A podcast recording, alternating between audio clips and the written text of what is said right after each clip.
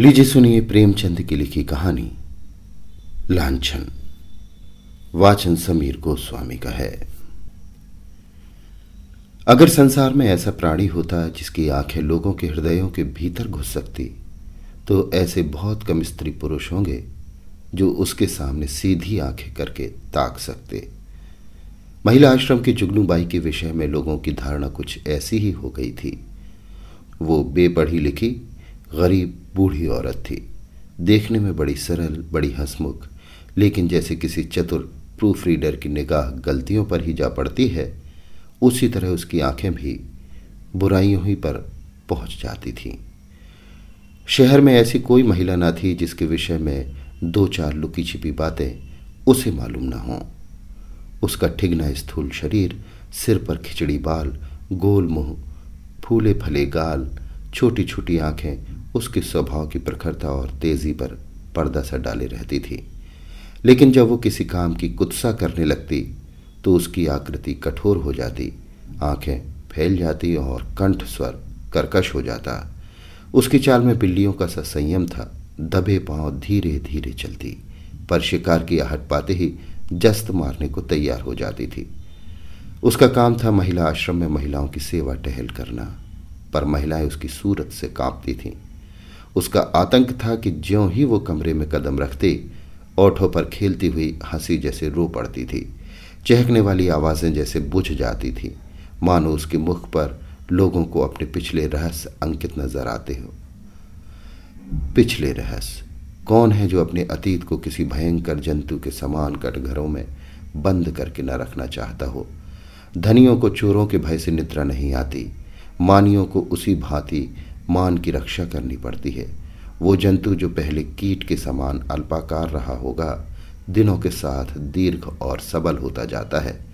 यहाँ तक हम उसकी याद से ही कांपने लगते हैं और अपने ही कारनामों की बात होती तो अधिकांश देवियाँ जुगनू को दुत्कारती। पर यहाँ तो मैके और ससुराल, ननियाल, दलियाल, फुफियाल और मौसियाल चारों ओर की रक्षा करनी थी। जिसके लिए मैं इतने द्वार हूँ, उसकी रक्षा कौन कर सकता है? वहाँ तो हमला करने वाले के सामने मस्तक झुकाने में ही कुशल है। जुगनू के दिल में हज़ारों मुर्दे गड़े पड़े थे और वो ज़रूरत पड़ने पर उन्हें उखाड़ दिया करती थी। जहाँ किसी महिला ने दून की ली या शान दिखाई, वहाँ जुगनू की त्योरियाँ बदली। उसकी एक कड़ी निगाह अच्छे अच्छे को दहला देती थी। मगर ये बात न थी कि स्त्रियाँ उससे घृणा करती हों। नहीं, सभी बड़े चाव से उससे मिलती और उसका आदर सत्कार करती। अपने पड़ोसियों की निंदा सनातन से मनुष्य के लिए मनोरंजन का विषय रही है और जुगनू के पास इसका काफ़ी सामान था। नगर में इंदुमती महिला पाठशाला नाम का एक लड़कियों का हाई स्कूल था। हाल में मिस खुर्शेद उसकी हेड मिस्ट्रेस होकर आई थी। शहर में महिलाओं का दूसरा क्लब न था। मिस खुर्शेद एक दिन आश्रम में आई।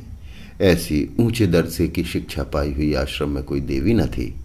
उनकी बड़ी आवभगत हुई। पहले ही दिन मालूम हो गया मिस खुर्शेद के आने से आश्रम में एक नए जीवन का संचार होगा। कुछ इस तरह दिल खोलकर हरेक से मिली, कुछ ऐसी दिलचस्प बातें की कि सभी देवियाँ मुग्ध हो गईं। गाने में चतुर थीं, व्याख्यान भी खूब देती थीं और अभिनय कला में तो उन्होंने लंदन में नाम कमा लिया था। ऐसी सर्वगुण संपन्न देवी का आना आश्रम का सौभाग्य था। गुलाबी गोरा रंग, कोमल गाल मद भरी आँखें नए फ़ैशन के कटे हुए केश एक एक अंग सांचे में ढला हुआ।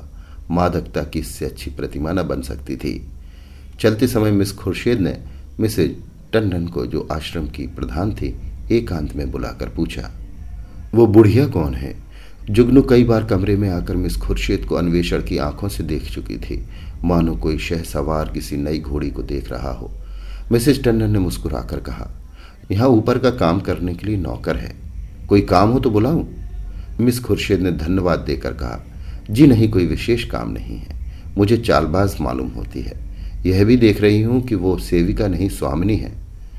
मिसेस टंडन तो जुगनू से चली बैठी ही थी। इनके वैधव्य को लांछित करने के लिए वो उन्हें सदा सुहागिन कहा करती थी। मिस खुर्शीद से उसकी जितनी बुराई हो सकी, वो की और उसे सचेत रहने का आदेश दिया। मिस खुर्शीद ने गंभीर होकर कहा, तब तो भयंकर स्त्री है। तभी सब देवियाँ इससे कांपती हैं। आप इसे निकाल क्यों नहीं देती? ऐसी चुड़ैल को एक दिन न रखना चाहिए। मिसिस टंडन ने अपनी मजबूरी बताई। निकाल कैसे दूँ? ज़िंदा रहना मुश्किल हो जाए। हमारा भाग उसकी मुट्ठी में है। आपको दो चार दिन में उसके जौहर खुलेंगे। मैं तो डरती हूँ, कहीं आप भी उसके पंजे में न फंस जाएँ। उसके सामने भूलकर भी किसी पुरुष से बातें न कीजिएगा। इसकी गोयंदे न जाने कहाँ कहाँ लगे हुए हैं। नौकर से मिलकर भेद ये ले डाकिए से मिलकर चिट्ठियाँ ये देखे, लड़कों को फुसलाकर घर का हाल ये पूछे, इस राण को खुफिया पुलिस में जाना चाहिए था, यह न जाने क्यों आ मरी? मिस खुर्शीद चिंतित हो गई। मानो इस समस्या को हल करने की फ़िक्र में हों। एक क्षण बाद बोली अच्छा मैं इसे ठीक करूँगी, अगर ना निकाल दूँ तो कहना। मिसेस टंडन ने कहा, निकाल देने ही से क्या होगा? उसकी जबान तो न बंद होगी, तब तो वो और भी निडर होकर कीचड़ फेंकेगी। मिस खुर्शीद ने निश्चिंत स्वर में कहा, मैं उसकी जबान भी बंद कर दूँगी, बहन। आप देख लीजिएगा टकी की औरत यहाँ की बादशाहत कर रही है। मैं ये बर्दाश्त नहीं कर सकती। वो चली गई तो मिसिस टंडन ने जुगनू को बुलाकर कहा, इस नई मिस साहब को देखा? यहाँ प्रिंसिपल हैं। जुगनू ने द्वेष भरे स्वर में कहा, आप देखें, मैं तो ऐसी सैकड़ों छोकरियाँ देख चुकी हूँ। आँखों का पानी जैसे मर गया हो। मिसेस टंडन धीरे से बोली, तुम्हें कच्चा ही खा जाएगी। उनसे डरती रहना। कह गई है, मैं इसे ठीक करके छोड़ूँगी। मैंने सोचा तुम्हें चेता दूँ। ऐसा ना हो उसके सामने कुछ ऐसी वैसी बातें कह बैठो।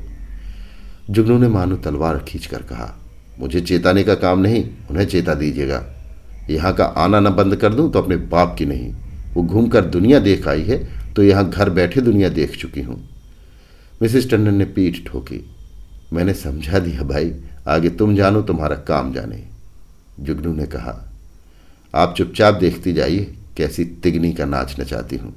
इसने अब तक ब्याह क्यों नहीं किया? उम्र तो तीस की लगभग होगी। मिसेज टंडन ने रद्दा जमाया। कहती है, मैं शादी करना ही नहीं चाहती। किसी पुरुष के हाथ क्यों अपनी आज़ादी बेचूं? जुगनू ने आँखें नचाकर कहा, कोई पूछता ही ना होगा। ऐसी बहुत सी कुआरियाँ देख चुकी हूँ। सत्तर चूहे खाकर बिल्ली चली हज को और कई लौनियाँ आ गई और इस बात का सिलसिला बंद हो गया। दूसरे दिन सवेरे जुगनू मिस खुर्शेद के बंगले पर पहुँची। मिस खुर्शेद हवा खाने गई हुई थी। खान सामा ने पूछा, कहाँ से आती हो? जुगनू ने कहा, यहीं रहती हूँ बेटा। मैम साहब कहाँ से आई हैं? तुम तो उनके पुराने नौकर हो गए। खान सामा ने जवाब दिया, नागपुर से आई हैं। मेरा घर भी वहीं है। दस साल से इनके साथ हूँ। जुगनू ने फिर कहा, किसी ऊँचे खानदान की होंगी? वो तो रंग ढंग से ही मालूम होता है, खान सामा ने कहा। खानदान तो कुछ ऐसा ऊँचा नहीं हाँ तकदीर अच्छी है। इनकी माँ अभी तक मिशन में तीस रुपए पाती है। ये पढ़ने में तेज थी, वजीफा मिल गया, विलायत चली गई, बस, तकदीर खुल गई। अब तो अपनी माँ को बुलाने वाली है, लेकिन वो बुढ़िया शायद ही आए। ये गिरजे विरजे नहीं जाती, इससे दोनों में पटती नहीं। जुगनू ने फिर प्रश्न दागा, मिजाज की तेज मालूम होती है। खानसामा ने कहा, नहीं यह तो बहुत नेक है, गिरजे नहीं जाती। तुम क्या नौकरी की तलाश में हो? करना चाहो तो कर लो, एक आया रखना चाहती है। जुगनू ने कहा, नहीं बेटा, मैं अब क्या नौकरी करूँगी? इस बंगले में पहले जो मैम साहब रहती थी, वो मुझ पर बड़ी निगाह रखती थी। मैंने समझा, चलू नई मैम साहब को आशीर्वाद दे आऊँ। खान साहबा ने कहा, ये आशीर्वाद लेने वाली मैम साहब नहीं है। ऐसों से बहुत चिढ़ती हैं। कोई मंगता आया और उसे डांट बताई। कहती हैं, बिना काम किए किसी को ज़िंदा रहने का हक नहीं है। भला चाहती हो तो चुपके से राह लो। जुगनू ने कहा तो ये कह दो इनका कोई करम धर्म नहीं? फिर भला गरीबों पर दया क्यों करने लगी? जुगनू को अपनी दीवार खड़ी करने के लिए काफ़ी सामान मिल गया। नीच खानदान की है, माँ से नहीं पड़ती धर्म से विमुख है। पहले धावे में इतनी सफलता कुछ कम ना थी। चलते चलते खानसामा से इतना और पूछा इनके साहब क्या करते हैं? खानसामा ने मुस्कुराकर कहा, इनकी तो अभी शादी ही नहीं हुई, साहब कहाँ से होंगे? जुगनू ने बनावटी आश्चर्य से कहा, अरे, अब तक ब्याह ही नहीं हुआ, हमारे यहाँ तो दुनिया हंसने लगे। खानसामा बोला, अपना अपना रिवाज है, इनके यहाँ तो कितनी ही औरतें उम्र भर ब्याह नहीं करती? जुगनू ने मार्मिक भाव से कहा, ऐसी कुआरियों को मैं बहुत देख चुकी, हमारी बरादरी में कोई इस तनो रहे तो थोड़ी थोड़ी हो जाए।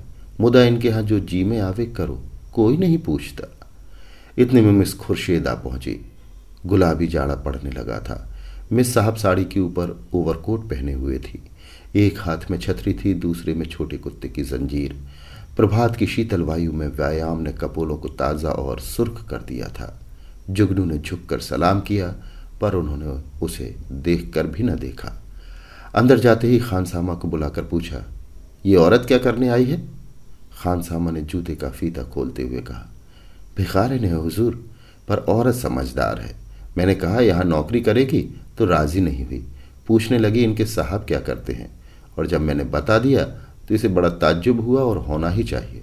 हिंदुओं में तो दुध मुहे बालकों तक का विवाह हो जाता है। खुर्शीद ने जाँच की। और क्या कहती थी?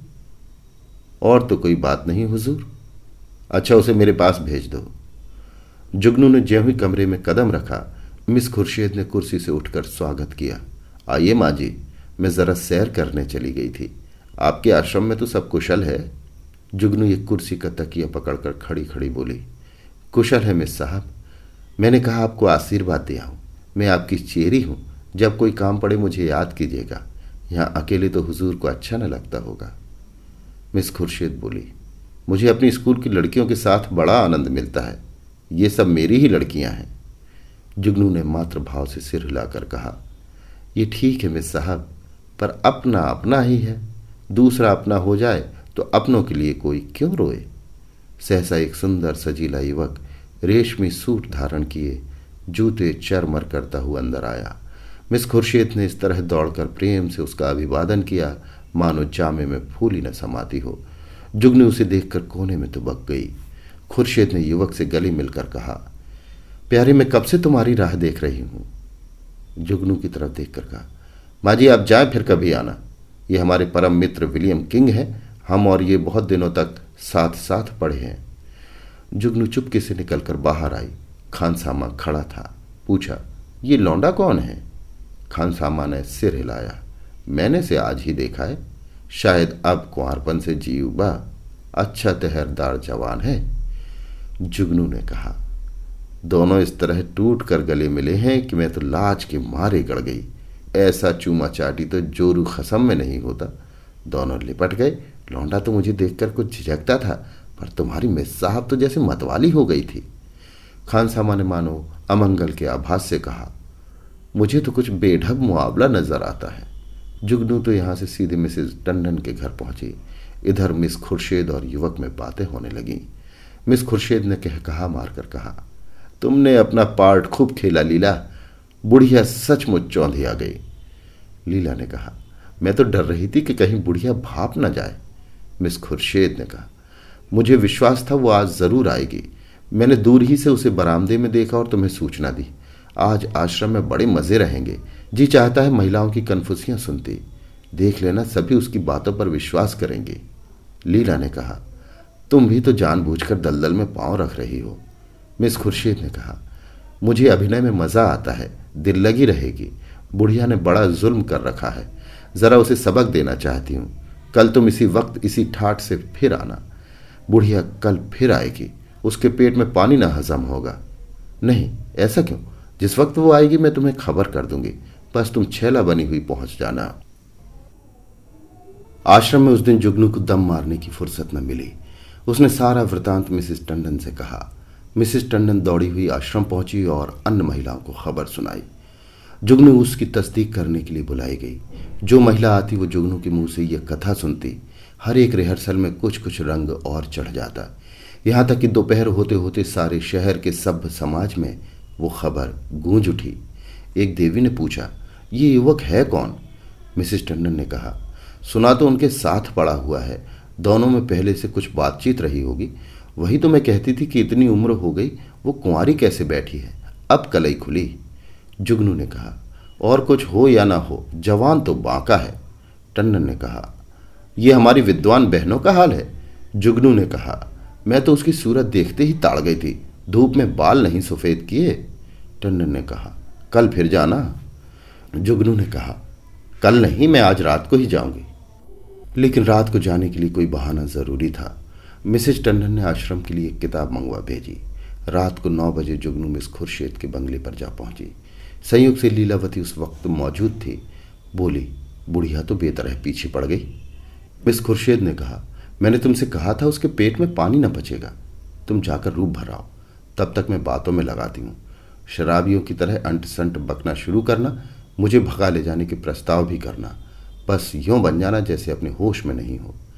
लीला मिशन में डॉक्टर थी, उसका बंगला भी पास ही था। वो चली गई तो मिस खुर्शीद ने जुगनू को बुलाया। जुगनू ने एक पुर्जा उसको देकर कहा, मिसेस टंडन ने यह किताब मांगी है। मुझे आने में देर हो गई। मैं इस वक्त आपको कष्ट न देती, पर सवेरे ही वो मुझसे मांगेंगी। हज़ारों रुपए महीने की आमदनी है मिस साहब, मगर एक एक कौड़ी दांत से पकड़ती हैं। इनके द्वारे पर भिखारी को भीख तक नहीं मिलती। मिस खुर्शीद ने पुर्जा देखकर कहा, इस वक्त तो ये किताब नहीं मिल सकती, सुबह ले जाना। तुमसे कुछ बातें करनी है। बैठो, मैं अभी आती हूँ। वो पर्दा उठाकर पीछे के कमरे में चली गई और वहाँ से कोई पंद्रह मिनट में एक सुंदर रेशमी साड़ी पहने इत्र में बसी हुई मुँह पर पाउडर लगाए निकली। जुगनू ने उसे आँखें फाड़ कर देखा। ओहो, ये श्रृंगार! शायद इस समय वो लौंडा आने वाला होगा। तभी ये तैयारियाँ हैं। नहीं, सोने के समय कुआरियों को बना संवार की क्या ज़रूरत? जुगनू की नीति में स्त्रियों के श्रृंगार का केवल एक उद्देश्य था, पति को लुभाना। इसलिए सुहागनों के सिवा श्रृंगार और सभी के लिए वर्जित था। अभी खुर्शेद कुर्सी पर बैठने भी न पाई थी कि जूतों का चरमर सुनाई दिया और एक क्षण में विलियम किंग ने कमरे में कदम रखा। उसकी आँखें चढ़ी हुई मालूम होती थी और कपड़ों से शराब की गंध आ रही थी। उसने बेधड़क मिस खुर्शीद को छाती से लगा लिया और बार बार उसके कपोलों का चुंबन लेने लगा। मिस खुर्शीद ने अपने को उसके करपाश से छुड़ाने की चेष्टा करके कहा, चलो हटो, शराब पी कर आए हो। किंग ने उसे और चिमटा कर कहा, आज तुम्हें भी पिलाऊँगा प्रिय, तुमको पीना होगा, फिर हम दोनों लिपट कर सोवेंगे।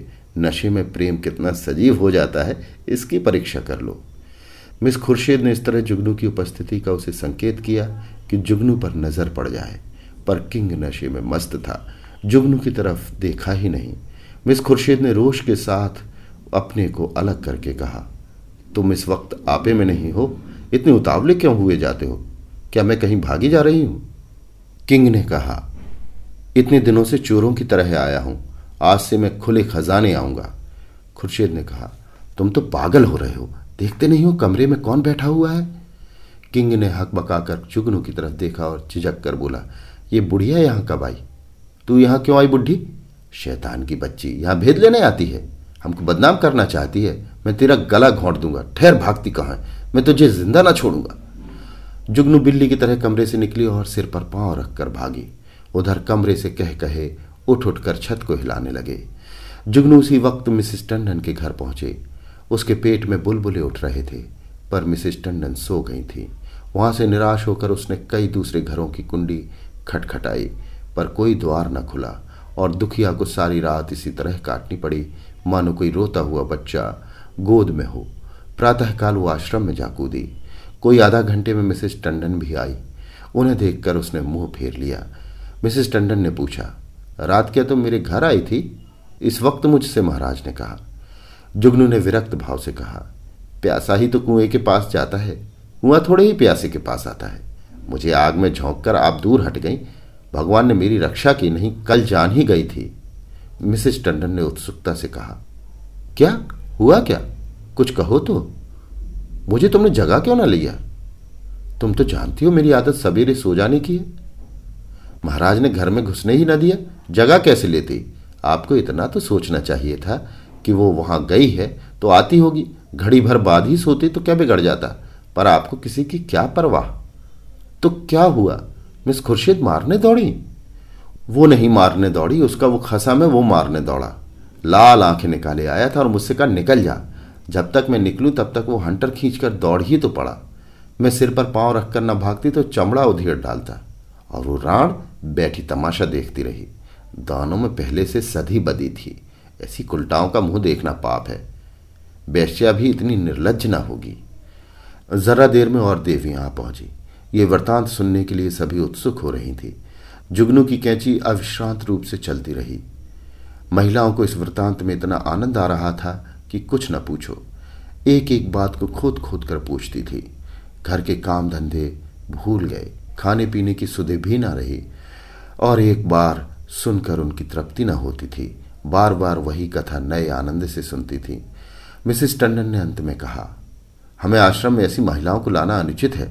आप लोग इस प्रश्न पर विचार करें। मिसिस पांड्या ने समर्थन किया, हम आश्रम को आदर्श से नहीं गिराना चाहते। मैं तो कहती हूँ, ऐसी औरत किसी संस्था की प्रिंसिपल बनने योग्य नहीं। मिसेस बांगड़ा ने फरमाया, जुगनूबाई ने ठीक कहा था, ऐसी औरत का मुँह देखना भी पाप है। उसे साफ़ कह देना चाहिए, आप यहाँ तशरीफ़ न लाएँ। अभी ये खिचड़ी पक रही थी कि आश्रम के सामने एक मोटर आकर रुकी। महिलाओं ने सिर उठा उठा कर देखा, गाड़ी में मिस खुर्शीद और विलियम किंग बैठे हुए थे। जुगनू ने मुँह फैलाकर हाथ से इशारा किया, वही लौंडा है? महिलाओं का संपूर्ण समूह चिक के सामने आने के लिए विकल हो गया। मिस खुर्शीद ने मोटर से उतरकर हुड बंद कर दिया और आश्रम की द्वार की ओर चली। महिलाएँ भाग भाग कर अपनी अपनी जगह आ बैठी। मिस खुर्शीद ने कमरे में कदम रखा। किसी ने स्वागत न किया। मिस खुर्शीद ने जुगनू की ओर ने संकोच आँखों से देखकर मुस्कुराते हुए कहा, कहिए भाई जी रात को आपको चोट तो नहीं आई? जुगनू ने बहुतेरी दीदा दिलेर स्त्रियाँ देखी थी, पर इस ढिटाई ने उसे चकित कर दिया। चोर हाथ में चोरी का माल लिए साह को ललकार रहा है। जुगनू ने ऐठ कहा, जीना भरा हो तो आप पिटवा दो, सामने ही तो है। खुर्शीद ने कहा, वो इस वक्त तुम्हें अपना अपराध क्षमा करने आए हैं। रात वो नशे में थे। जुगनू ने मिसिस टंडन की ओर देखकर कहा, और आप भी तो कुछ कम नशे में नहीं थी? खुर्शीद ने व्यंग समझकर कहा, मैंने आज तक कभी नहीं पी, मुझ पर झूठा इल्ज़ाम मत लगाओ। जुगनू ने लाठी मारी, शराब से भी बड़ी नशे की चीज़ है कोई, वो उसी का नाश होगा। उन महाशय को पर्दे में क्यों ढक दिया? देवियाँ भी तो उनकी सूरत देखती। मिस खुर्शीद ने शरारत की, सूरत तो उनकी लाख दो लाख में एक है। मिसेस टंडन ने आशंकित होकर कहा, नहीं, उन्हें यहाँ लाने की ज़रूरत नहीं। आश्रम को हम बदनाम नहीं करना चाहते। मिस खुर्शीद ने आग्रह किया मामले को साफ़ करने के लिए आप लोगों के सामने आना ज़रूरी है। एक तरफा फैसला आप क्यों करती हैं? मिसेस टंडन ने टालने के लिए कहा, यहाँ कोई मुकदमा थोड़ी ही पेश है। मिसेस खुर्शीद बोली, वाह, मेरी इज़्ज़त में बट्टा लग रहा है और आप कहती हैं कोई मुकदमा नहीं है। मिस्टर किंग आएँगे और आपको उनका बयान सुनना होगा। मिसेस टंडन को छोड़कर और सभी महिलाएँ किंग को देखने के लिए उत्सुक थीं। किसी ने विरोध न किया। खुर्शीद ने द्वार पर आकर ऊँची आवाज़ से कहा, तुम जरा यहाँ चले आओ। हुड खुला और मिस लीलावती रेशमी साड़ी पहने मुस्कुराती हुई निकल आई। आश्रम में सन्नाटा छा गया। देवियाँ विस्मित आँखों से लीलावती को देखने लगी। जुगनू ने आँखें चमकाकर कहा, उन्हें कहाँ छिपा दिया आपने? खुर्शीद बोली, छू मंतर से उड़ गए। जाकर गाड़ी देख लो। जुगनू लपक कर गाड़ी के पास पहुँच गई और खूब देखभाल कर मुँह लटकाई हुई लौटी। मिस खुर्शीद ने पूछा, क्या हुआ? मिला कोई? जुगनू ने कहा, मैं ये त्रिया चरित्र क्या जानू? लीलावती को गौर से देखकर बोली, और मर्दों को साड़ी पहनकर आँखों में धूल झोंक रही हो? यही तो है वो रात वाले साहब। खुर्शीद ने पूछा, खूब पहचानती हो? जुगनू ने कहा हाँ हाँ क्या अंधी हूँ? मिसिस टंडन ने कहा क्या पगलों सी बातें करती हो जुगनू? ये तो डॉक्टर लीलावती हैं। जुगनू ने उंगली चमकाकर कहा, चलिए चलिए, लीलावती हैं। साड़ी पहनकर औरत बनते भी लाज नहीं आती। तुम रात को इनके घर पर थे? लीलावती ने विनोद भाव से कहा, मैं कब इनकार कर रही हूँ? मैं इस वक्त लीलावती हूँ, रात को विलियम किंग बन जाती हूँ। इसमें बात ही क्या है? देवियों को अब यथार्थ की लालिमा दिखाई दी। चारों तरफ़ कह कहे पड़ने लगे। कोई तालियाँ बजाती थी, कोई डॉक्टर लीलावती की गर्दन से लिपट जाती थी, कोई मिस खुर्शीद की पीठ पर थपकियाँ देती थी। कई मिनट तक हु हक मचता रहा। जुगनू का मुँह उस लालिमा में बिल्कुल जरा सा निकल आया। जबान बंद हो गई। ऐसा चरका उसने कभी ना खाया था। इतनी जलील कभी ना हुई थी। मिसेज मेहरा ने डांट बताई। अब बोलो दाई, लगी मुँह में कालिक की नहीं? मिस बांगड़ा ने कहा, इसी तरह सबको बदनाम करती है? लीलावती ने कहा, आप लोग भी तो जो ये कहती हैं, उस पर विश्वास कर लेती हैं। इस हरबोंग में जुगनू को किसी ने जाते न देखा। अपने सिर पर यह तूफ़ान उठते देखकर उसे चुपके से सरक जाने में ही अपनी कुशल मालूम हुई। पीछे के द्वार से निकली और गलियों गलियों भागी। मिस खुर्शीद ने पूछा, जरा उससे पूछो, मेरे पीछे क्यों पड़ गई थी? मिसेस टंडन ने पुकारा, पर जुगनू कहा, तलाश होने लगी, जुगनू गायब। उस दिन से शहर में फिर किसी ने जुगनू की सूरत नहीं देखी। आश्रम के इतिहास में ये मामला आज भी उल्लेख और मनोरंजन का विषय बना हुआ है। अभी आप सुन रहे थे प्रेमचंद की लिखी कहानी, लांछन। वाचन समीर गोस्वामी का था।